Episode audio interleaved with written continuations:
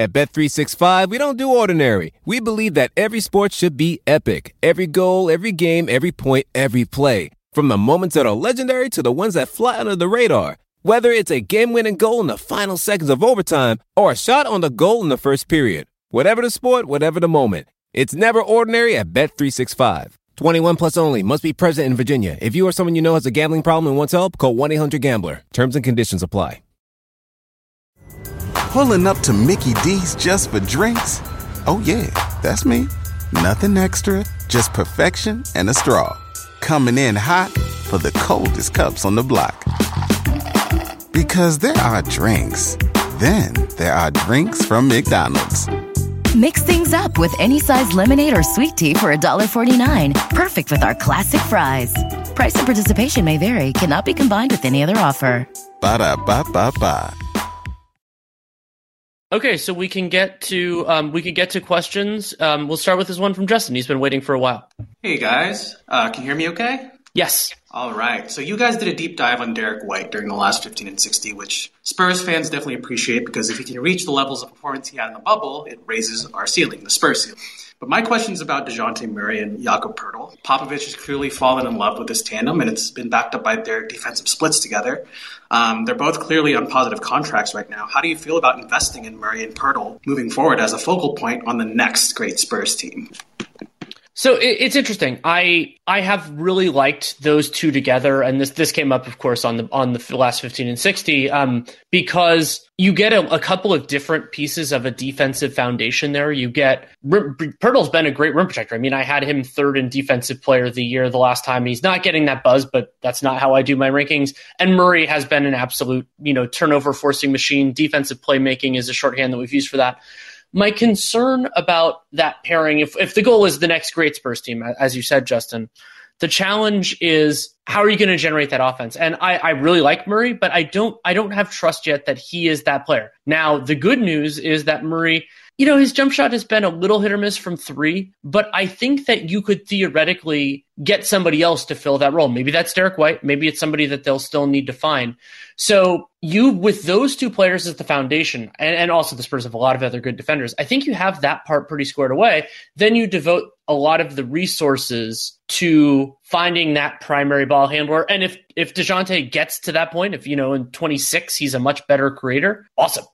Yeah, the thing that stuck, sticks out to Murray for me, I think that's a pretty good defensive tandem. I would like to see what Poeltl looks like uh, against teams that you have to get further out on the floor for defensively in the playoffs, uh, in pick and roll or in the handoff game.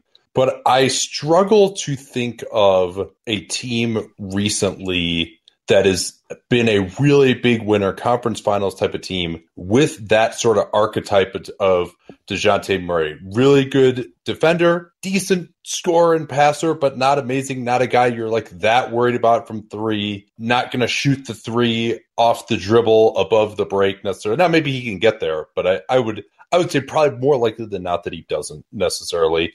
And so and then you also have Poeltl, who is, a, you know, I think he could be an adequate offensive center with pieces around him, but he doesn't have any shooting range. And so with those two pieces, you probably are always going to have a ceiling on your offense. Again, unless, I mean, Poeltl's a lost cause as far as like shooting and stuff like that, but maybe Murray can, uh, in that Spurs development system, develop his jump shot the way that White has, be more of a threat. And then this is off. But I think that's, that's what you're really hoping for when you're talking about that next great Spurs team, if this guy's to be the point guard. Any reaction to that at all? Yeah, I think uh, many Spurs fans uh, are in agreement. They do remain skeptical of Murray's ability to develop as an offensive player, though he has shown some strides.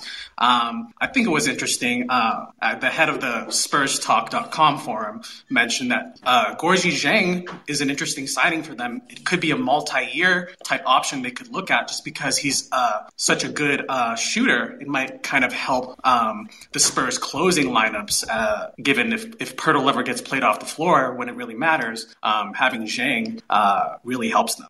I think he might be overrating Dieng a, little bit much, if we're being honest. I mean, Dieng is, I think, 31 already, and defensively, he's kind of he can block some shots okay, but I, I would consider Poeltl to be much better defensively than Dieng. So if you're talking about played off the floor, on the defensive end, then I think Poeltl is a better option there. And I, Poeltl, I love. I mean, Danny was talking about him as number three in defensive player of the year. I didn't have him quite as high, but certainly, you know, he's turning into a top 10 defensive center. But yeah, Dieng, and he, he's been shooting the ball really well the last couple of years, but he's also not a huge volume guy. He also doesn't really do much else. He, I don't know that he's like such a good option as like as a pick and pop guy, which is what you would probably really, really want. You know, I think he's okay there, but maybe not like, oh man, we got to change our whole defense to guard Gorgui Dieng in, pick and pop. So I think it's he's an upgrade on what they had at backup center, and Pop likes his bigs. It's a good signing. He'll help him this year, but I, I wouldn't go beyond that. I, I don't think. Awesome. Thank you guys.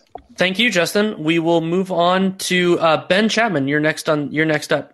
Hi guys. Um, my head is still spinning after kind of a very uh, very confusing deadline for the Raptors. Um, and I kind of I think it's quite evident we have to transition to uh, to post this season because it's not looking great right now. Um, so obviously we kind of had hoarded some potentially max cap space uh, in the Giannis sweepstakes, and that's not going to come to fruition. Um, assuming Kyle leaves and you know we were announced as rights at the start of free agency, what would be the best use of that uh, that cap space, or what would an ideal offseason look like from a Raptors perspective, in your guys' opinion? So that that's interesting. I mean, so you think about where kind of like what the Raptors can do, where they're going. I mean, so if we're using because you asked it this way, if that that Kyle Lowry is leaving, they they could theoretically go they could go the cap space route. I my my inclination is that I think they need somebody else who can create who can create good looks like Fred VanVleet and Siakam, unless Siakam takes another big step forward, which he absolutely can. Like, I think that you have enough of a defensive foundation there. So that is probably where I would go. The problem is there aren't that many of those guys available. Maybe they can talk to Spencer Dinwiddie. They could talk to Mike Conley, whose market is going to be absolutely fascinating. But Dinwiddie's coming off an ACL surgery. Mike Conley is 33. So it's true that the the younger than Lowry guys on the Raptors aren't exactly young. You know, Siakam and VanVleet are in their in their kind of like late 20s, but I think they're each 27. Um, but I would be looking for that creator. I think as much as I love Fred VanVleet, I don't, you know, it's kind of in a way paralleling the Spurs conversation we had. And I think that's what they need to be looking for most. Whatever size that person is, that type of player. So, so I, I think I brought this up before, and would love for for you to weigh in on this uh, as well. I think that they are the best fit on the board by quite a bit for DeMar DeRozan. Wouldn't that be insane? That's... But I think he actually is almost exactly what they need. I was on mute, but I literally like burst out laughing. Like, I, I, I, mean, like it's and maybe there's just too many hard feelings that he got traded there or something. But and they, they would need to give him a long contract. Maybe they don't want to do it. But if you're just talking about the best guy that they could sign to get better for next year, Victor Oladipo actually would be interesting there too. Although he seems like he's really Fournier into the whole would be bright too. lights thing. Yeah, but but because if you think about what they need now, I, am sure they'd love. This is assuming that Kyle leaves. So you've got VanVleet at the one, Anunoby at the three, Siakam at the four. I would try to get DeRozan and then a center who could shoot a little bit. And I think that would be, you know, obviously they're not going to win the East with that group or anything, but they just need one more pretty good creator. Uh, he might be the guy. He really might be. And are there like any of the uh, restricted free agents that you think could realistically change teams that you think we could drop an offer sheet on, like a Jarrett Allen or anything like that, or um, just where you know we've seen such poor results from our center play this year? I think that could be a potentially wise investment, but I'm assuming Cleveland didn't give up a first round pick to to let him go. Or but if there's any restricted free agents that you could see reasonably changing teams, that might be a fit as well. I don't I don't know that he's necessarily a fit but I think Mitchell Robinson is going to be significantly more gettable than Jarrett Allen. When you think about Allen kind of not having anybody blocking him and you think about the the where where he kind of is with Cleveland. Mitchell Robinson, we don't exactly know his place with the Knicks long term. They've brought in players around, not necessarily above him, but you know, Leon Rose has been very comfortable with that. And there was the reporting that they were going after Andre Drummond as well, something they could do again in free agency with their cap space. So I don't know if James Dolan's just like, hey, you know, we're gonna decline like like I'm fine, decline his op you know, decline his option, spend all your money and then use and then match match an offer sheet. Maybe that's there, but my instinct is that he's more gettable than than Jarrett Allen. Yeah, that's uh, he may just be under contract for next year too, uh, which is I. I mean, well, well, we'll, we'll I, I, and Danny, I think I think this is probably fair to say too because they have that team option on him. If they decline that team option, they're doing it because they have a new contract with him. Otherwise, they'll just hold on to him. I would think. I, I, I- they, I- they are doing that as part of a deal. They they could. I mean, it's it, it could be as part of a deal, but it could also be you know like you don't want players to hit unrestricted free agency. Like I, I think that as a ri- kind of a risk premium, it, but you're it could kind of it could be that way. I think you're right, but I don't think it's definitive that it has to be.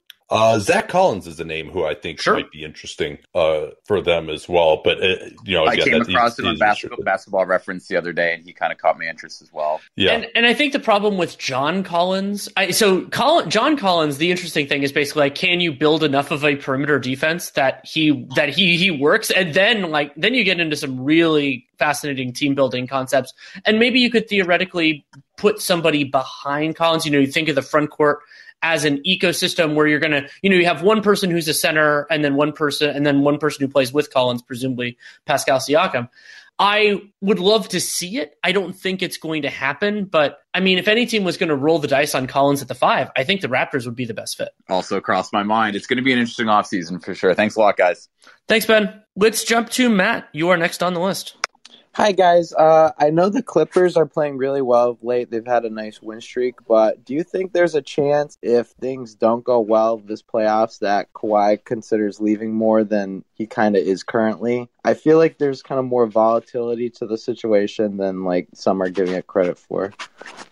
Yeah, It's- you know, there there was reporting recently of like, oh, some teams are trying to keep their cap space open for Kawhi, which was uh, that that was that was a little interesting. I mean, that's the first even peep that we've heard of uh, about that. But yeah, I mean, I think as long as the Clippers play well, I think that's where Kawhi wants to be. Uh, and so I, I'm uh, I don't think there's too much fire there for that smoke yet. Uh, What do you think, Danny? I, I generally lean that direction. I mean, for me, the calibrator always is has a player made a definitive choice to choose that place? And once they do, I'm more reluctant to think that they're going to be on the move. Like, that's the difference between like Victor Oladipo in Indiana, where he never chose to be there until he kind of in some ways chose not to be there, versus LeBron James signing with the Lakers and then re-signing with the Lakers. And you could bring up the Cavs and the Heat. You know, he left both of those teams, but LeBron is also LeBron. And and for Kawhi, the other reason why I would be somewhat skeptical is that I cannot see a situation where he jumps to Team X and Team X is better than the Clippers with Kawhi. Like that is the way. Like that was the. I mean, I talked a lot about Kevin Durant theoretically joining the Warriors, and a big part of why that resonated with me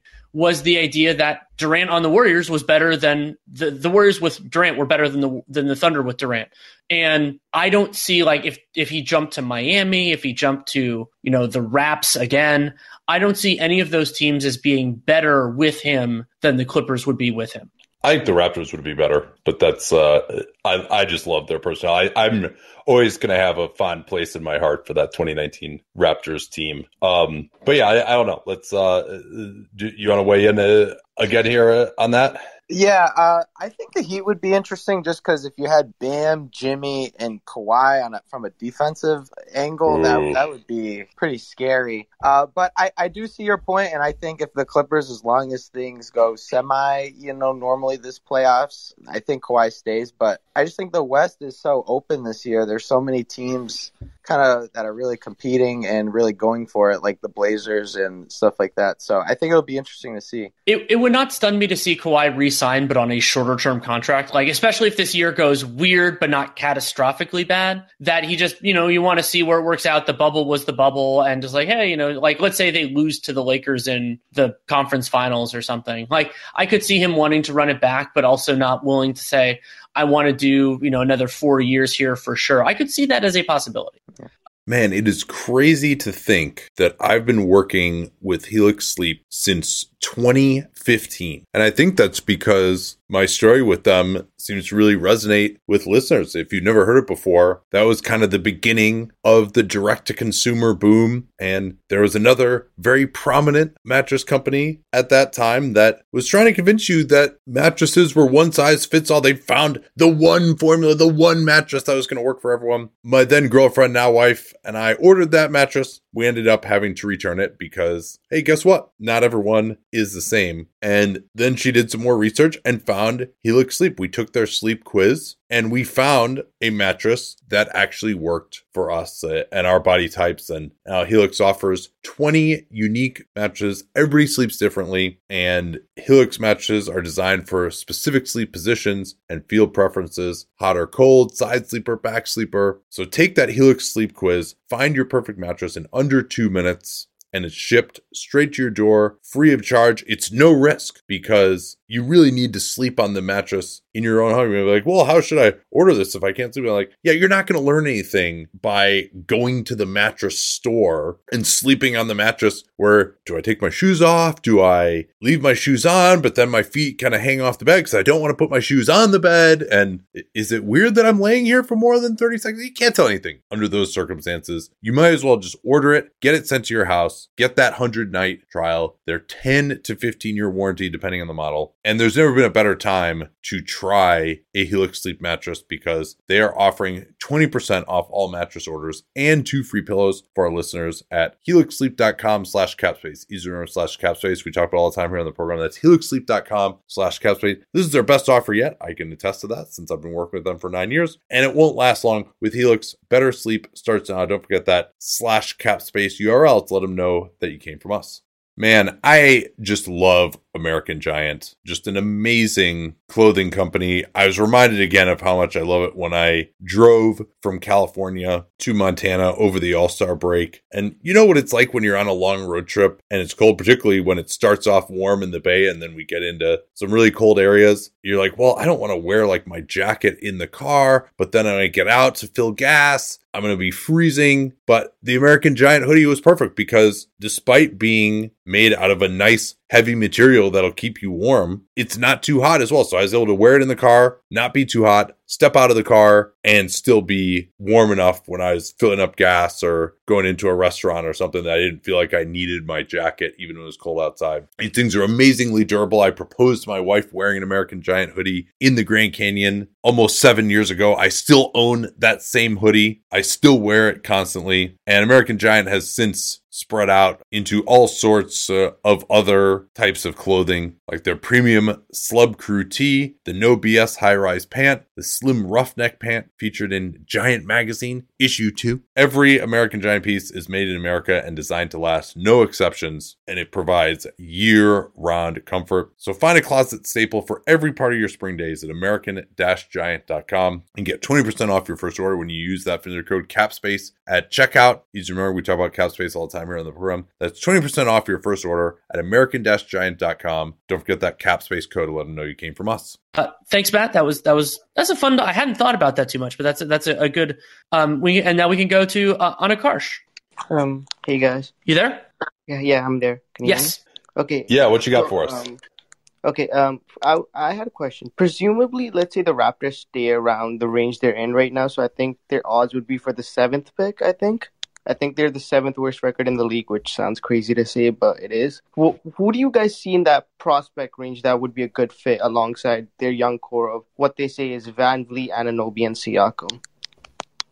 So uh, I'll say this, uh, and yeah, well, that that is pretty amazing to see. They are uh, they'll be hard pressed to keep up with Oklahoma City, probably, and probably Sacramento uh, as well. So they'll probably be more in the ten range.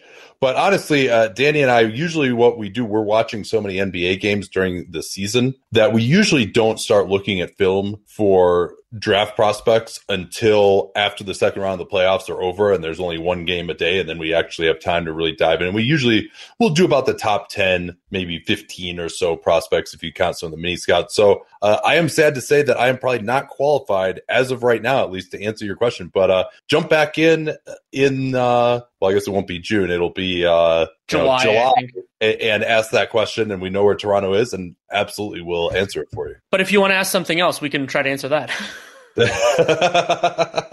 um, do you do you think Aron Baynes is the worst center in the NBA? Because I feel like crying every time I see him. The the worst starting center in the NBA. Um, Starting yeah, he fell off pretty quickly, huh? Uh, he was he is living off that first month and a half or so uh, in Phoenix last year. The worst starting center in the NBA. That's that's a tough question. Let me go through and look at, at who some of the other candidates are. I mean, he's not he's not high uh, in those rankings.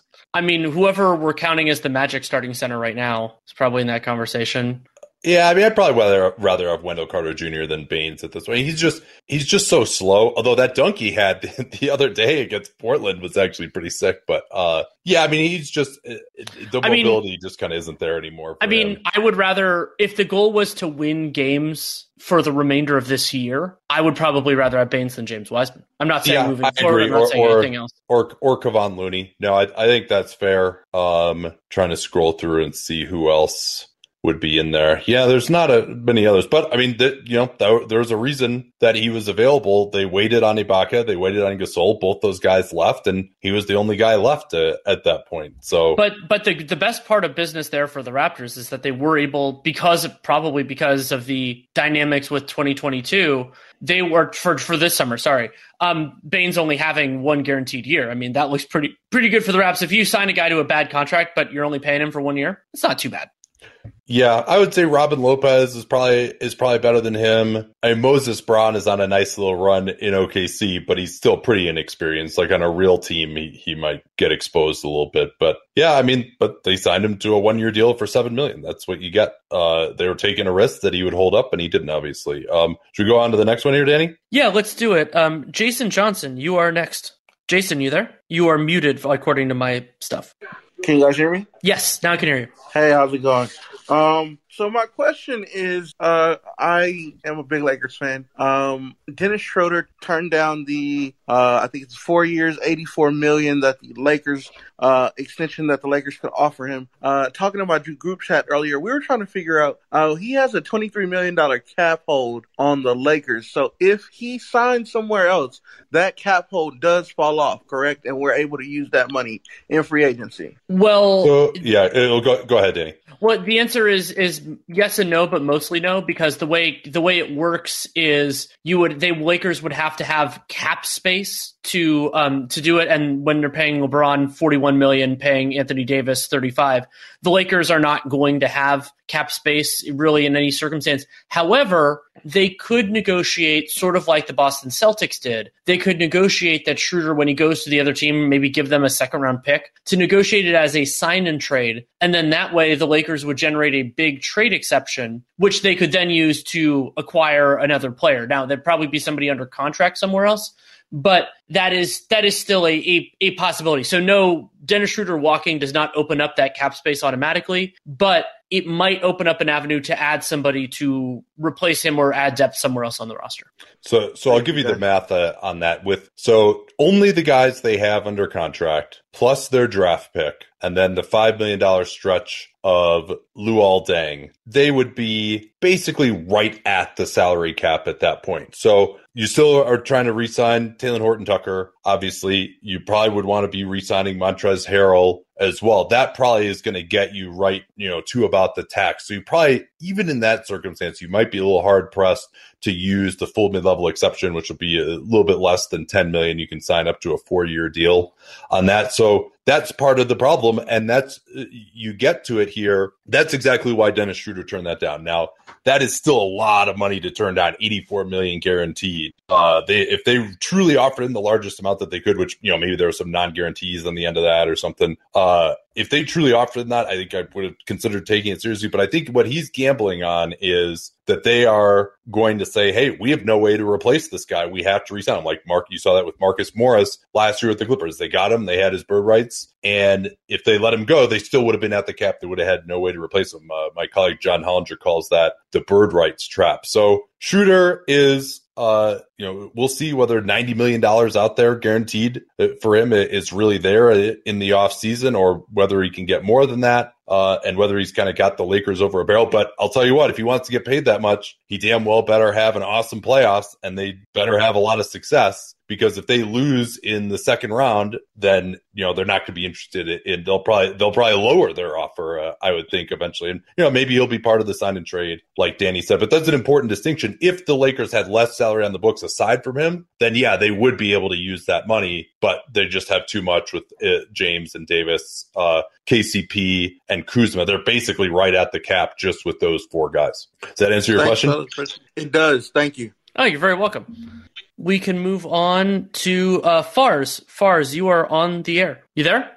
Fars? Yes, can you hear me? Yes.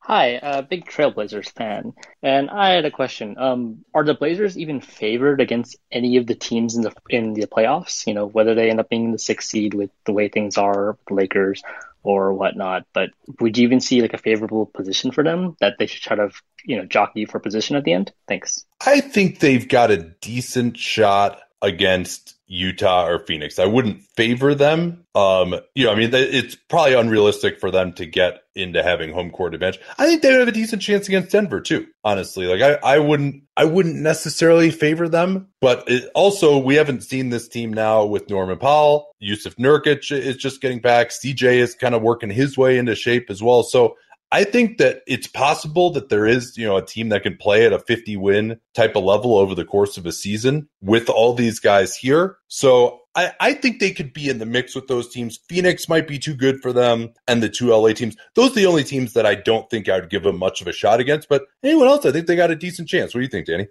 I think that's about right. So if we're drawing the line as far as said at favoring them, assuming equal health and everything, it probably wouldn't be there. But I think they have a, a pretty decent shot, and so I, I, think my my inclination is I'd be trying to go for the go for the four or five. I mean, it's it's first of all, generally speaking, I mean that team is going to be the weakest of it in terms of record, and maybe maybe they had a health related thing, but yeah, I think especially with their kind of their new formulation. I mean, a, a Nuggets Blazers series would also be intensely fun, which would be which would be interesting and. I would I would prop and then you of course you have the Nurkic, Jokic, and all, all that all those dynamics as well. Um, but I would say, given how well the Suns are playing and, and all the white all the perimeter defenders that they have, I would probably I would rather face Denver than them as the Blazers. I'm not saying that's true for every team. Also, the Suns are just they're really really good right now. So I would be leaning I'd be leaning that direction. Uh, what do you think, Fars? I mean, that Denver series was probably one of the best series I've seen from them over the last 10 years. I mean, so I can't say no against that. The Jazz are kind of the team where, you know, it's one of those teams where you feel like they're, you know, great record and everything, playing really well, but will they, you know, be in the playoffs, right? They did lose in the first round up, you know, 3 1. So something to question there, but you know what? I'm happy for this season considering all the stuff that happened. Yeah, it's it's going to be a lot of fun to see how the West how the West shakes out. Like Nate and I haven't yet. We're still too far out to get into like the series we want to see, but there are going to be a lot of a lot of good contenders there. Anyone who's seen our YouTube videos knows that I don't wear formal stuff all the time. So when it's time to dress up rather than dress down, I highly recommend Indochino. They were the official outfitter of my wedding. I got my tux from there. All my groomsmen got their sport jackets from there as well. I felt really good about having them be the outfitter of my wedding because all my groomsmen were going to get stuff that they could continue to wear that fit them perfectly. Because when you go somewhere else, you're not going to get something that's made for you. So why not measure yourself in 10 minutes or visit a showroom rather than feeling like you're wearing somebody else's suit that they tried and failed to tailor for you. And not only does Indochino have the suits that made them famous, but now they've got everything. Blazers, pants, women's wear, outerwear, designed and made for you. Hundreds of high quality fabrics to choose from. European wools, linen, cottons, tons of colors, tons of patterns. You can customize things like the lapel, the vents, the pockets, and you'll get a piece that is personalized for you in fit and style. Level up your game with Indochino. Go to Indochino.com. Use the code CAPSPACE. Use the CAPSPACE we talk about all the time here on the program to get 10% off any purchase of $399 or more. That's 10% off at Indochino, I-N-D-O-C-H-I-N-O, Indochino.com. And don't forget that CAPSPACE code to let them know that you came from us. Uh, we can get to uh, Jared. You are next on the air. Yeah, g'day. Just got a question about Dallas Mavericks. Sure. Yeah. Um. So, assuming health for KP mainly, um, what do you think their ceiling is for for this season? I think they're kind of in, in that same mix we were talking about with the Blazers, where you know wouldn't I, I actually like their matchup against the Nuggets pretty well. We'll see whether having Aaron Gordon for the Nuggets could change that as far as somebody to guard Luka, But I do think that Porzingis is a pretty tough matchup for Nikola Jokic uh, with his ability to spread the floor.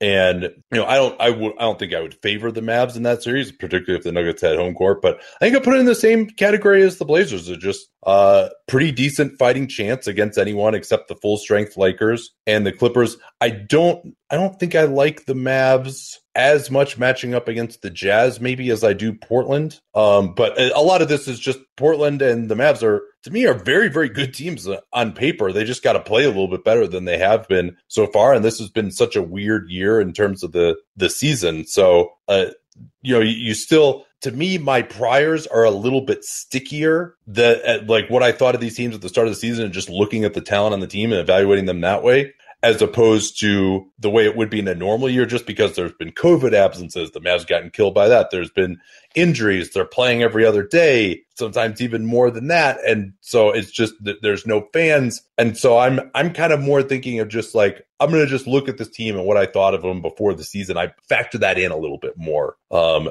uh, but uh, any reaction to that?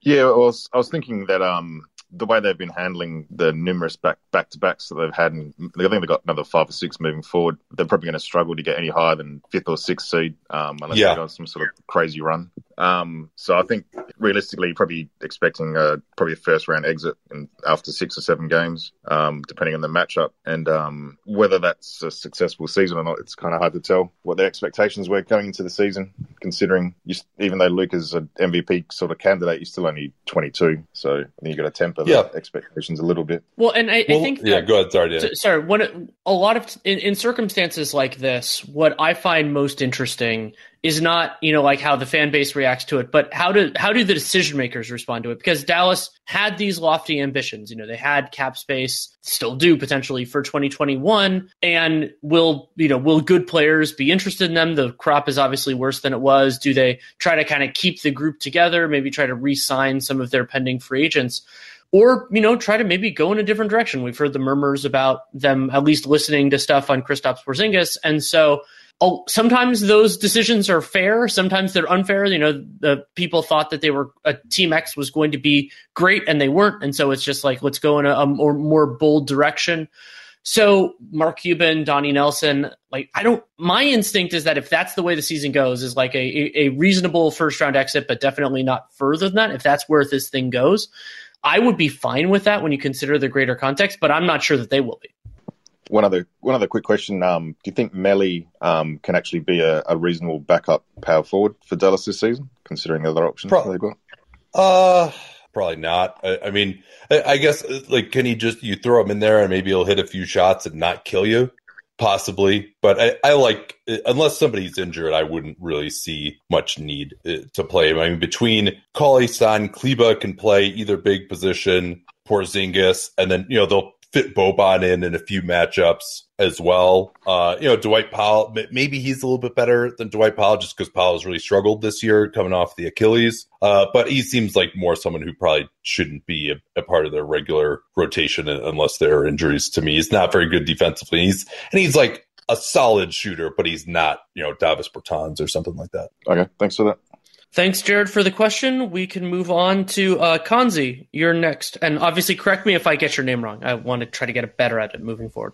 Uh, it's Kanzi. Thanks. Kanzi. Okay. Yes. Um, I was wondering if you guys had any thoughts on the sixth man of the year race. Um, seems to me that Clarkson is playing a lot worse recently, um, and maybe we're talking about the wrong wrong uh, Jazz bench player, and that uh, Joe Ingles has actually been a lot more impactful. Uh, do you think well, that's something that yeah. voters are going to pick up on? Uh, there's zero chance whatsoever that voters will pick up on it, but I think it is pretty close to correct. And I will read you my notes from our awards podcast that we did for Dunc'd On Prime, in which I had Joe Ingles number two, and I said, I think people are talking about the wrong jazz player for for six man. I mean, and at that at that time, which was you know a week and a half ago, uh, Ingles was like leading. He was like going to set the NBA record for true shooting. However, I think that uh, Thaddeus Young, as of now, is uh, by far the leader to me, just because the Bulls have been good when he's played, and they basically have just been god awful when he hasn't. And we'll see whether that changes now with Vucevic, and he's going to be in the starting lineup. He has been for a little bit, so he may by the end of the season it might be that he's ineligible. But as far as the guys who are eligible right now, I think Thaddeus Young, but certainly Joe Ingles uh, would be in there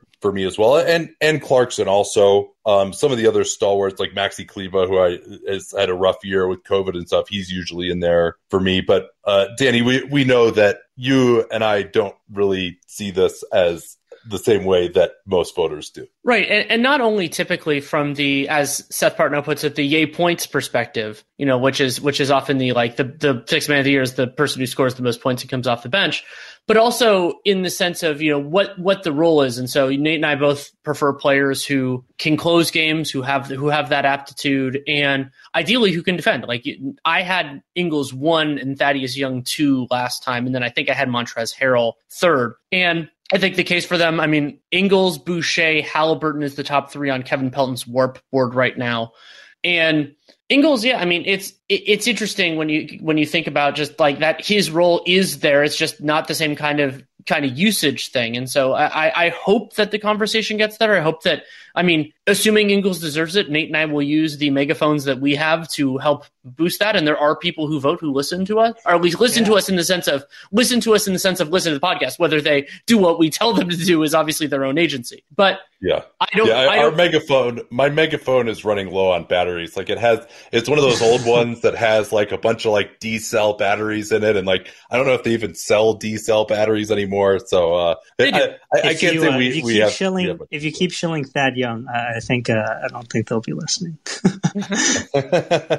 well, yeah. Uh, so, but but here's, I mean, one of the things Dan, Danny talked about this ability to close games. How many games has Jordan Clarkson closed for the Jazz? Uh, I mean, I haven't watched every Jazz game, but I'm guessing it's fewer than 10 that he's really been out there for the majority of the last five minutes of the game when it's been close. Uh, and, you know, Joe Ingles, I think, has closed a little bit more. They, they kind of alternate between him and uh, Bojan a, a, lot of the time. Uh, and just, you know, I think uh, Young, Ingles, those guys are just better overall basketball players. But I think Clarkson is going to win it. He's scoring a ton of points. He's got by far the highest usage of someone coming off the bench. He's like 29%, and like the next guy, highest guy is like 25. So he's going to score more points. His per 36 numbers in terms of scoring are good, even though his efficiency is dumped a little bit. But especially with the Jazz. There'll be a feeling with the Jazz being the best team, probably having the best record in the NBA. You know, Rudy Gobert and Donovan Mitchell aren't going to be in the MVP. So I think Coach of the Year, Snyder will probably get it. Defense Player of the Year, Rudy will get it. And then there'll be a continued spotlight on them. And they must be, well, hey, if they don't have anyone in the MVP conversation and they're this good, uh, then, you know, we got to give them more shine in terms of words. So I would predict that Clarkson will win it. But again, I, you know, as far as who I would want on my team, definitely that he's doing. He's by far the best defensive player of any of the guys who, who are in this. And, uh, the, his, he improves the performance of his team the most of anybody who's in this. All right. Thanks, Phil. Thanks for the question. I, I, got a quick one here I want to do, Danny. Uh, this is from uh, Neto Carter on Twitter. He, he's a ER doctor, so he can't make it, but he, he uh, tweeted us. He wants to ask about our overall thoughts about the G League, the Ignite team, and he asks if the one and done era is over, uh, or if the Ignite team will just be for the top few prospects. Well, the one and done era won't be over until until it actually is. I think there are a lot of players that want like the the attention. You know, like going to college is a is a big spotlight, and we'll see what happens with Jalen Green and Kuminga and Nix and some of these other guys. Like where they actually get drafted, the situations that come up, will they will they benefit from that in a way that you know Glen Rice Jr. and some of these other players that have gone through the G League first did not? I think that's the case. Also, they're way better prospects, so that will be useful too. Um, but generally speaking, I think that it is it is a nice and necessary improvement to the system as it is. I have been outspoken for a long time saying that I think that players, you know, if you're if come out of high school, you should be able to go to the pros. But in the world where that is not possible, I think that the G, I think the Ignite team will will exist and persist and is a very beneficial option for all these young guys. What I would add to that is we'll see what happens as far as like actually paying some of these players. We'll see what happens with the name, image, and likeness stuff as well. And it could be that you know the I think Jalen Green's getting like a million, and some of the other guys are getting like 500k. If you can, if you're Zion Williamson and you go to Duke, you might be able to get more for your name, image, and likeness, even if you're not getting paid technically by the school, than you would just going and toiling in the G League. Uh, I think one nice thing is that Green and Kuminga, it doesn't seem to have hurt their stock by going to the G League at all. They're still going to be top five picks. I think they had a chance to showcase themselves. And I think the other thing too that was important was that that team was actually competitive. And it wasn't just like by playing these guys, they were just the worst team in the G League bubble. They were actually, you know, pretty much a, an average type of team, maybe a little above average. Um, I'll watch more of their film obviously later when we really get into the draft stuff. So part of that was probably because those guys were all practicing together for longer than some of these other G League teams were, but they, they got a lot of talent. I thought this idea of having a lot of old vets to come in there like Jarrett Jack to kind of mentor these guys and also play with them so they would be competitive. I thought that was a really good formula. And then the last thing I'll say too is there still are going to be players who are going to go to college and are going to have unbelievable, unbelievable years in college that you don't expect, right? Like Trae Young, the guys who you who emerge that you had no idea were going to be one and done before that. Nobody thought that about Trae Young. He comes out, he's the fifth pick in the draft because he goes to Oklahoma and he's unbelievable. There's always going to be players like that because the scouting in AAU is not perfect to, to know who's going to be a draft pick. Even after one year, it changes. Not to mention, you know, a, a few years there'll be other guys in college who can emerge as well. Your Obi Toppin types. So I think it'll continue to be kind of an amalgam going forward here. But the name, image, and likeness thing is the big thing that, that I'm going to be curious about. And briefly from uh, Joel Barthos in the in the discussion, I think this is a totally fair point. He said that the Jazz aren't closing games with Clarkson because he's he's worse than Conley and Mitchell, and that's not an indictment him. I think that's a totally fair point. But it is also a demonstration of Ingles' value that he can be out in those situations. And at a certain point, you know, fairness fairness matters, but it also isn't isn't indicative. And Ingles, by being a forward sized player who can actually defend his position, that, that that does help him. But we can get back to your questions. And John, you are on the air. John, you there? So, hey, John. Oh, John has disappeared. John, if you come back on, we will we will get to you. Oh, here, I think he's popping back in now. Muted. Here we go. Yes. Yeah, we, we got you now. There we What's up. John? How's it going, guys? Um, I was just wanted to know. I'm a big Thunder guy. Um, was curious about what kind, what pieces that they currently have. Do you think could be in a team where they start contending? Shai obviously can be there. I mean, I'm a huge believer in his potential on a on a very good team. Is the the, the pick and roll chops that he has shown in particular, his jump shot getting better off the dribble. Um, you know, there's still room to grow defensively, but I mean, his defensive tools are better than numerous other guys who kind of fill his job. I'm, you know, it's interesting. Like Pokusevski's been better now than he than he was before, um, and I've liked some of the signs from like Theo Maledon and Bazley. But in terms of players that I think are definitely starters on the next great Thunder team, probably Jess Shai for now. But they have a lot of guys that I oh and Dort obviously. Um, but they have a lot of guys that I'm interested in as like you know potentially getting there, though I'm not totally sure they will. How about yeah, you, to me, yeah, yeah, to me, um, as I go through, I don't see any of these guys who are just the wrong type of player. Maybe that's Moses Brown, but he probably profiles as more of a start the game but don't finish the game type of center on a, a good team. And he's, he's obviously just scratching the surface. We'll see. But even someone like Theo Maledon, he's got pretty good size for the point guard position. I think that's one of the things that all these guys have positional size, positional athleticism. And while not all of them are going to work out, the theory of them is pretty good. And it's too early to say whether Darius Bazley or Poku or neither uh, are going to be their power forward of the future. And certainly they have enough draft picks in the future that we are going to see plenty of competition coming in for those guys uh, on a yearly basis. But I, I like what, what they're building there. You know, I'm not sure that Bazley or Poku is the answer. And they really need probably the biggest thing they need is like a three who, who's got uh, multiple, uh, you know, a, a diverse skill set. Um, and, and a, you know, a two would be nice also, who's really, you know, one of those positions, Dort can really probably guard either the two or the three. So you bring someone in who can shoot, handle, be your, your second main scorer. That's probably the biggest thing that they need that they don't really have in the pipeline. But considering they just started the rebuild, looking pretty good so far. Yeah, and uh, just as one stray note as we as we get into this, I mean, I was I was working I'm working on a team by team kind of cap preview piece, and the Thunder, both in terms of cap space, but in many ways more importantly in terms of draft assets, they have so much on the line during the lot during the lottery because not only is it where their own pick ends up, but also where that Houston pick ends up. Because if it is if that pick that from the kind of the swap rights with the Rockets, if that falls outside of that top that top four protection, then they might have you know m- multiple top five picks depending on how this works out. Maybe it's like four and seven, wh- whatever it ends up being, and that could really jumpstart this moving forward. And something else that I really like about the way Sam Presti did this, not a surprise considering how how I think about these things, is a diversified portfolio. So they like they have a lot of different ways to improve. Now, not all of them are blue chip assets. Not all of them are going to become top ten picks like the Rockets one might, but some of them could, and that that's definitely a very good thing for them moving forward. Any reaction to that at all before we get moving here? Oh yeah, no, I, I completely agree. I mean, I think uh, I kind of like. I mean, obviously the Cade tie is what everyone dreams about, but I I watched a little bit of G League. I really would like Jalen Green next to Shai. Um, and I mean, if the Houston pick conveys and our pick maybe gets in the top five, I think there's a real shot that maybe we could see that happening. Yeah, and maybe you could also theoretically, depending on how teams see this board, you could move up. I don't think they can move up to one based on what I'm kind of hearing about how things things about Cade Cunningham. But it's possible maybe if they I don't know, if they really like somebody at two and they don't get the second pick, that could be a possibility. Um, thanks, thanks, John, for the question. And before that, before we get to the next one, uh, a small point that I want to make. It's interesting, you know, Nate and I, and then also my writing talked about the the Orlando the Orlando fire sale, and there were people who were frustrated, I guess you could say, that I that didn't acknowledge like the pain that this causes for for Magic fans. And yeah, there there is something that it is a bitter pill to swallow.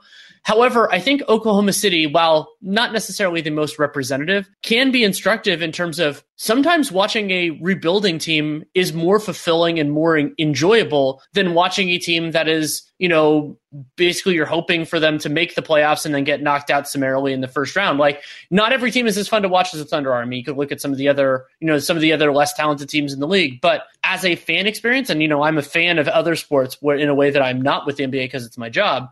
I find that too. Like sometimes those young raw teams, like thinking back to the San Francisco Giants and the Niners of my past, are more fun than the kind of like middle of the road treadmill teams. To me, that's an interesting point. I would draw a distinction between a team like the Magic and as a fan, and again, I'm more removed from that uh, mindset as well. But I would draw a distinction between a team like the Magic and a team like, say, Portland. And now let, us pretend, Danny, that Portland never made it to the conference finals. Like that was kind of a fluke. Like they haven't been the second best team in the West. Let's say, you know, they were kind of winning in the first round sometimes, losing in the first round sometimes, always losing in the second round. That's kind of more what this team has been in the Lillard era. And, but to me, though, Damian Lillard is such an incandescent star and plays such an exciting style and is so high character and the team the team is always going to be really watchable when he's around. And there's, to me, compared to say Nikola Vucevic and Evan Fournier and Aaron Gordon, he and CJ together, that's just, it's a little bit better. You've got a fighting chance in the first round. Maybe you uh, luck into the conference finals the way they did one year. And Dame Lillard is just, you know, he's going to have these unbelievable moments like that game winner against the Thunder in uh, 2019. So that to me, like that type of team, I understand. Like I'm not, I've never been one who's like, oh, they got to trade CJ. They got to blow up the Blazers. I think they're fighting the good fight. They're trying to get more pieces around Dame during this period. And they'll, but they're always going to kind of be underdogs in the Western Conference. Whereas Orlando, guaranteed 4 1 loss, seventh, eighth seed, that type of team to me as a fan, and particularly because they didn't play a particularly sexy style either, where you're getting like a lot of excitement just on a night to night basis that's that's where I the line between that Orlando team and that Portland team. That's like it where I would draw it as far as like okay, blow it up or don't blow it up. Okay. At Bet365, we don't do ordinary. We believe that every sport should be epic. Every goal, every game, every point, every play. From the moments that are legendary to the ones that fly under the radar. Whether it's a game-winning goal in the final seconds of overtime or a shot on the goal in the first period. Whatever the sport, whatever the moment. It's never ordinary at Bet365. 21 plus only. Must be present in Virginia. If you or someone you know has a gambling problem and wants help, call 1-800-GAMBLER. Terms and conditions apply. Let's jump on to Eli. You are on the air. Uh, can you guys hear me? Yes. Oh, I couldn't hear you guys for a second. I'm sorry, but did I go out? Can you guys Oh. hear me? Yeah, yeah. Uh, Okay, ask- I'm sorry. My my uh, Uh, my, uh, we'll try to keep it quick. We're going to move into the lightning round here. We got about ten minutes left. Yeah. Okay. So there's there's been uh there's been a there's been a rising conversation about like how about like how Julius Randle is like you know or carrying the Knicks to a certain height or whatever because of you know how good they've been this year as opposed to other years, and uh that same conversation isn't uh, happening for somebody like a like a Trae Young who you know is averaging like 27 per 75 uh, and has the second highest box creation and has Atlanta at a 119 offensive rating when he's on the court. And uh, why do you guys think that's the case? Is it because of how big he is? Is it because of like style of play, or is it just because of like he's not a likable dude? Like why is Trae Young being like underrated in the grand uh, scheme of uh, basketball? Well, well, first of all, Eli, I think you're. Are you on like a lot of group threads where people always make the argument, "Oh, he's carrying this team"? Like, do people say that to you? Like your buddies say that to you all the time? Because I think you, I think you had a similar question I'm uh, last week, like- if I remember. like in the analytics and and the Yeah. analytics uh, sphere where I Okay, yeah. So, so I agree with you. I think Trae Young is way better than Julius Randle. I mean, th- they weren't necessarily competing for All Star because they play different positions, but uh, I think Trae Young is a much better player than Julius Randle. And obviously, the Knicks are going to get a ton of attention being in New York, and Julius Randle is putting up the counting stats. Uh, you know, I don't think Julius is like some great defensive player. That's how the Knicks have been doing it with this number three Yeah. defense. They've been in the 20s on offense, and Randle's been good. Don't get me wrong. Uh, and maybe in other years, I think he could have been an all star, but you know, I would have had Trae over him. I would have had a, a number of guys uh, over him in the All Star conversation. And yeah, I think it's just uh, style of play. I mean, when you hear people talk about Trae, like what are, what are the things that they say that he's ass. What- He, he searches for fouls. He's he's a Yeah. B word. well, well, I mean, the biggest thing that people don't understand about Trae Young is he's a top five passer in the NBA. He is such a good passer, He's got and like an eight point and I mean, yeah, uh, rating, and like obviously we know like the the reads he can make and the release package he has, especially like out Yeah. of the pick and roll. And he's not even doing it with like a surrounding cast is so great. Like Yeah. he has a low like uh Atlanta has like a if you're uh if you're big into uh, back pick uh back picks metric that is Atlanta has like a one sixteen uh spacing or, or the guys he's on the court would have a one sixteen spacing as opposed to somebody who like Zach LaVine who has a one twenty spacing. Like he's doing this with a uh, offensive roster that just isn't that good in reality, and he's making him seem so much. But I think he's a top twenty player in my opinion. Yeah, well, we're, to do those rankings pretty soon uh, for the pod. Thanks for thanks for the question, Eli. Uh, Denny, you want to get uh, maybe we can get like four more in here b- before we have to go. Just try to we'll do like thirty seconds each or something. Yeah, we'll we'll start with Jack Kennedy. Hey guys, how are you doing? Good, how are you? So, um, yeah, I have a question regarding the Warriors, and basically, as we know, they have the Minnesota pick and potentially their own first round pick next year in James Wiseman. Do you think, like, based on you know your reporting, like, are they in sort of like a position where in the offseason, if a superstar were to become available, do you think they're more inclined to trade those pieces? Because I think that's probably one of the strongest pa- trade packages that any team can put together, apart from OKC maybe uh, for any veteran All Star. Do you think they're in a position to do that, and do you think they want to do that uh, to sort of go along with Steph and Klay? One of the challenges there uh, from the Warriors' perspective is matching salary because almost every talented veteran player is going to be making a lot of money. And theoretically, you know, maybe they could structure it if, if Oubre wanted to go to the same place, they could do a sign and trade with him. Maybe they could involve Andrew Wiggins, but paying Andrew Wiggins more than 30 million a year for the coming year and the year after. Maybe some teams dig that, maybe some teams don't. Um, so the the matching salary is a, and then maybe it could be Klay or Draymond, but of course that opens up new new challenges for them. So, but in terms of just purely the asset component of it, I do think that's one of the strongest packages that could be out there. I mean, there the, those two picks, whether the Minnesota pick conveys this year or next year, it's probably going to be a pretty strong one. I'm more optimistic that the Wolves will be better next year, but I don't think they'll be great. I mean, they don't really have that kind of personnel, and injuries can hit anybody, and so it could it could hit them again for sure. The the Um, Wolves have no flexibility to get better either. They do not, and so I, I don't think the I think the Warriors intend to keep Wiseman, though I do. My instinct is that they would consider moving him for the right player.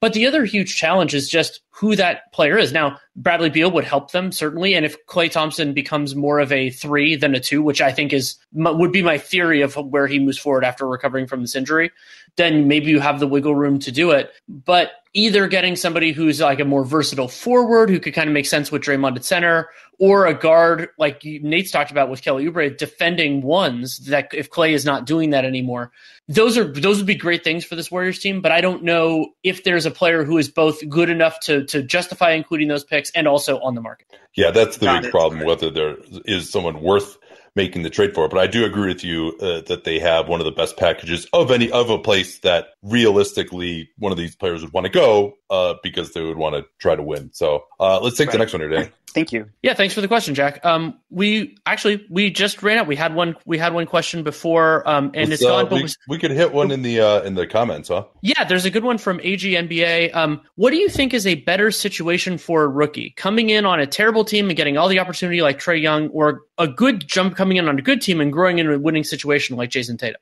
I think it depends what your position is. If you're right. a point guard, come in on a, uh, you just want to get as many reps as you can in pick and roll. Uh, if you are a wing, then I think you, you're probably better off coming in Tatum because the, the defense is such a, a big part of it, and you're probably not going to be a guy who can create shots efficiently at the beginning, and you'll have a chance to kind of grow into it. Wings just generally seem to take a little bit longer to develop uh, you know, if you look at like guys like Ingram, Tatum was even he didn't really until his third year start to develop into that regular offense force. Jaylen Brown is another one. These guys who are just wings who are not just going to be a superstar immediately, like Kevin Durant, kind of those second tier of wings. Those guys take longer to develop, I think. And we've seen more of those guys develop well on a good team. And then the other good thing is, even if you're you don't develop into that star, you've been kind of getting the reps as being a role player, which is what you need. And then a big, I think it can. It, it depends. I mean, we're seeing with James Wiseman that this is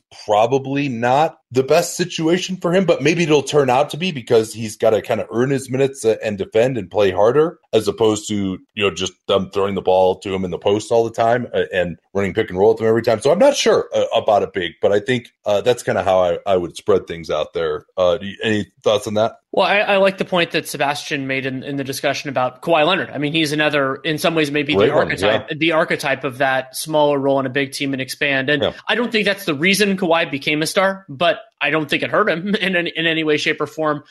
Bigs are complicated and i think that like talking to talking to some players as i have over the years that there's so much for them to learn defensively and i would guess that having on-court experience helps with it in the long term you know like they're just you know getting the doing it through reps as opposed to just like watching in practice and everything else but it is going to lead to some real awkwardness and growing pains i mean we've talked about wiseman's limitations there quite a bit. And that's not necessarily predictive of what he's going to be moving forward, but it's there. Um, but I do think that the part for Big of playing early that can be beneficial is understanding kind of your role within an NBA offense. Like I think that that can be a good thing to understand in the beginning because sometimes just for the development of like, oh, I need to learn this kind of footwork, getting better at setting screens and all that, that knowing what's expected of you is beneficial for that development. Though I'm sure coaching staffs can do it without it. And you can think of like the guy who comes to my mind for that is Jermaine O'Neal. Like Jermaine O'Neal was a smaller role and then built him became a, a valuable player for for the Pacers without you know a lot of early reps. All right, is that it? Are we done here?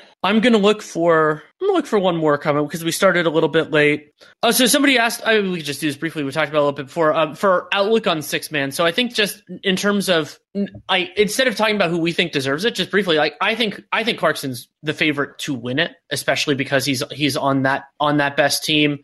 Um, and, and it's also a challenge like Tyrese Haliburton's having a really nice year, and I could imagine a groundswell for him, but the Kings aren't doing that well. And Harrell, depending on how these next two weeks go for the Lakers, I could see I could see Harrell getting the award, especially if they, you know, they're better than expected, and then the Lakers get into let's call it the four seed, and it was, you know, they this stretch without AD and without LeBron. It's not disastrous. I could I mean Harrell has been an important part of whatever success they've had during the stretch, so I could see him getting back in.